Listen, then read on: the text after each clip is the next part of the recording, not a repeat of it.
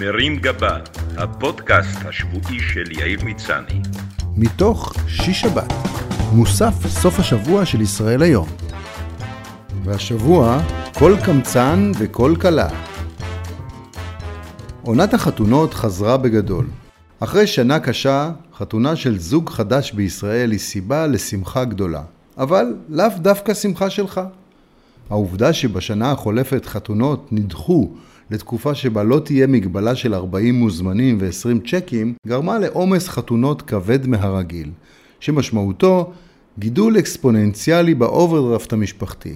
וזה למרות שלא תמיד אתה בכלל מכיר את הזוג או אפילו אחד מהם.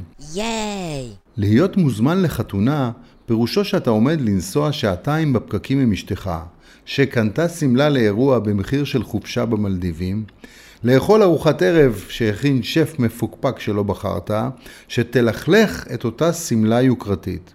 ולשבת עם אנשים שאתה לא מכיר בשולחן הלא מזוהים על רקע מוזיקה של התקליטן די.ג'יי מוש חור בראש. אם אתה טיפוס שמתנחם מסבלם של אחרים, הנחמה היחידה שלך תהיה שמשפחות החתן והכלה סובלות יותר. אחרי חודשיים של הכנות וסידורים, במקרה הטוב הן כבר לא מדברות זו עם זו, ובמקרה הרע הן מתקוטטות על הרחבה. אבל הפעם נדבר על הצד המזמין. אני עצמי התחתנתי רק פעם אחת, ועדיין לא חיתנתי אף אחת מהבנות.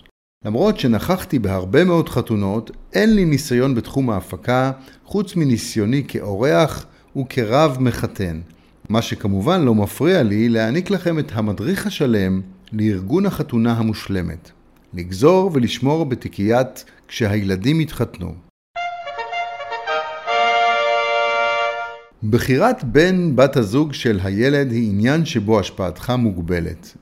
אם מגיל צעיר כיוונת את הילדים לבחור בן או בת זוג לפי מה שהלב אומר, תוך התחשבות בערכים כמו חוכמה, מוסר ויושר, והם אכן מצאו חתן או כלה יפים ועשירים, כנראה שעשית משהו נכון. אבל אם לא התמזל מזלך לחתן את הילד עם נצר למשפחת רקנטי או עם הבן של אופרה ווינפרי, צריך לנהוג במשנה זהירות. יש להביא בחשבון שאנשים שעד היום החשבת בצד שלך, כמו ילדיך ורעייתך, יכולים פתאום להחליף צד ולעבוד נגדך ביחד עם משפחת הצד השני בנושאים שברומו של עולם, כמו הלוקיישן, הקייטרינג, הדי-ג'יי והשמלה. מצד אחד זה יפה ששתי משפחות מתחברות, ואם לא יתרחשו טעויות דרסטיות, תזכו לנכדים משותפים. מצד שני, יש גבול כמה לארג' אתה יכול להיות עבור נכדים שעוד לא נולדו, וחם וחמות שעוד לא הכרת, ולפי טיב היחסים ביניכם כרגע הם מקסימום פושר ופושרת. הדרך הטובה ביותר לבדוק אם כדאי לקשור את גורל משפחתך במשפחתם הוא לנסות להפיל עליהם את מרבית ההוצאות של האירוע ולראות אם זה עובד. אל תנסה להסתיר את עובדת היותך קמצן. זה קצת לא נעים בהתחלה, אבל ישתלם בעתיד. אם אתה אינטליגנטי מספיק להבין שתפקידך כהורה הוא לשמש כספומט, ושדעתך בכל עניין אחר לא מעניינת, מצבך מצוין. תחליט על סכום שנראה לך הגיוני למימון האירוע, תכפיל אותו בשלוש, ולך לבנק לקחת הלוואה. עדיף לך לא לנסות להתערב בהחלטה היכן ייערך האירוע, מי יכין את האוכל ואיזו מוזיקה תישמע. דעתך לא רלוונטית, ואף אחד לא יתרשם מהעובדה שאתה מכיר די-ג'יי זול שעבד בתקופתך עם תקליטים ומתמחה בטנגו ובפסדובלה. שאלת מיקום האירוע היא דרמטית. המשימה הראשונה שלך היא לחסוך את עלויות האולם, והמשימה השנייה היא למנוע את קיום האירוע אצלך בבית. תרחיש שאחריו הנכס שלך ייראה כמו עזה בסיום מבצע שומר החומות. לכן מומלץ כבר בפגישה הראשונה עם הורי הצד השני, להחמיא להם על הדירה ועל הנוף הנהדרים שיש להם מהמרפסת בבית המשותף שלהם, ולקבוע שזה המקום הכי ראוי לערוך בו את המסיבה. העובדה שלך ולרעייתך יש בית עם חצר לא אמורה לעמוד בדרכך. תסביר לכולם שהיום הכי אופנתי באלפיון העליון זה חתונות בקומה החמישית בלי מעלית עם נוף לשפדן.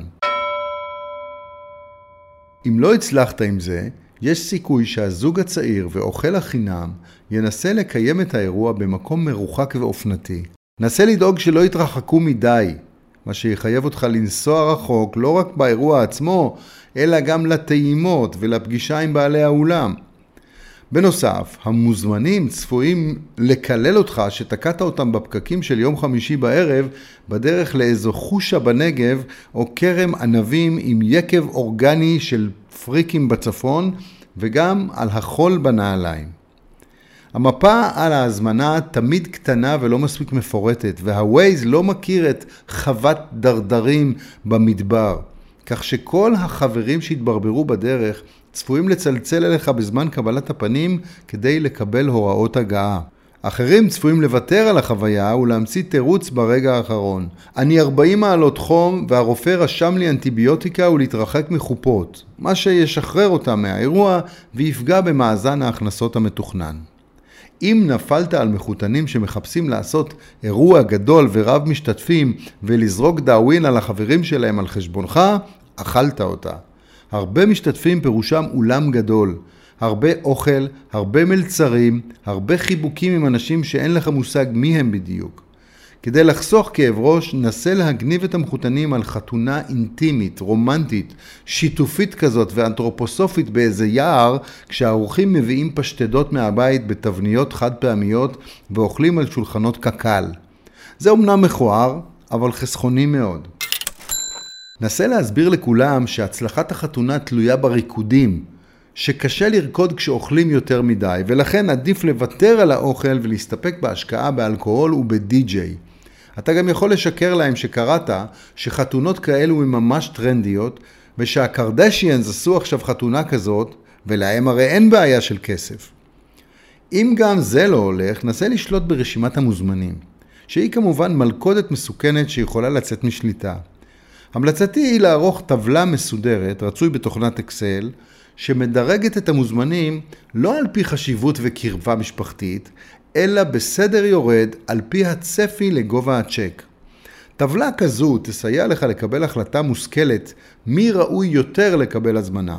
דודה שולה שתביא סט כוסות, או סוכן הביטוח שלך שרוצה לצאת איתך בסדר ויביא צ'ק גדול על חשבון העסק.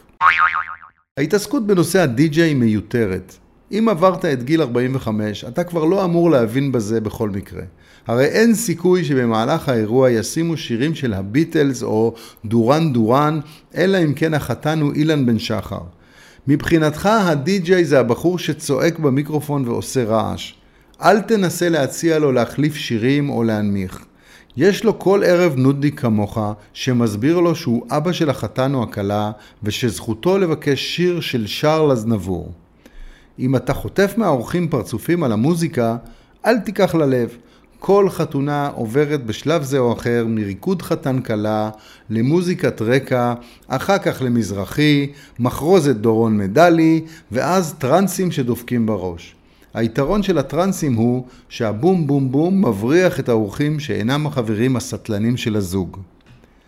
הכנת הכלה לאירוע, הבגדים, הנעליים והתסרוקות שלה ושל אימא שלה ואחיותיה הם מלכודת תקציבית רצינית, אבל אין לך סיכוי להשפיע עליה, אז תתרחק.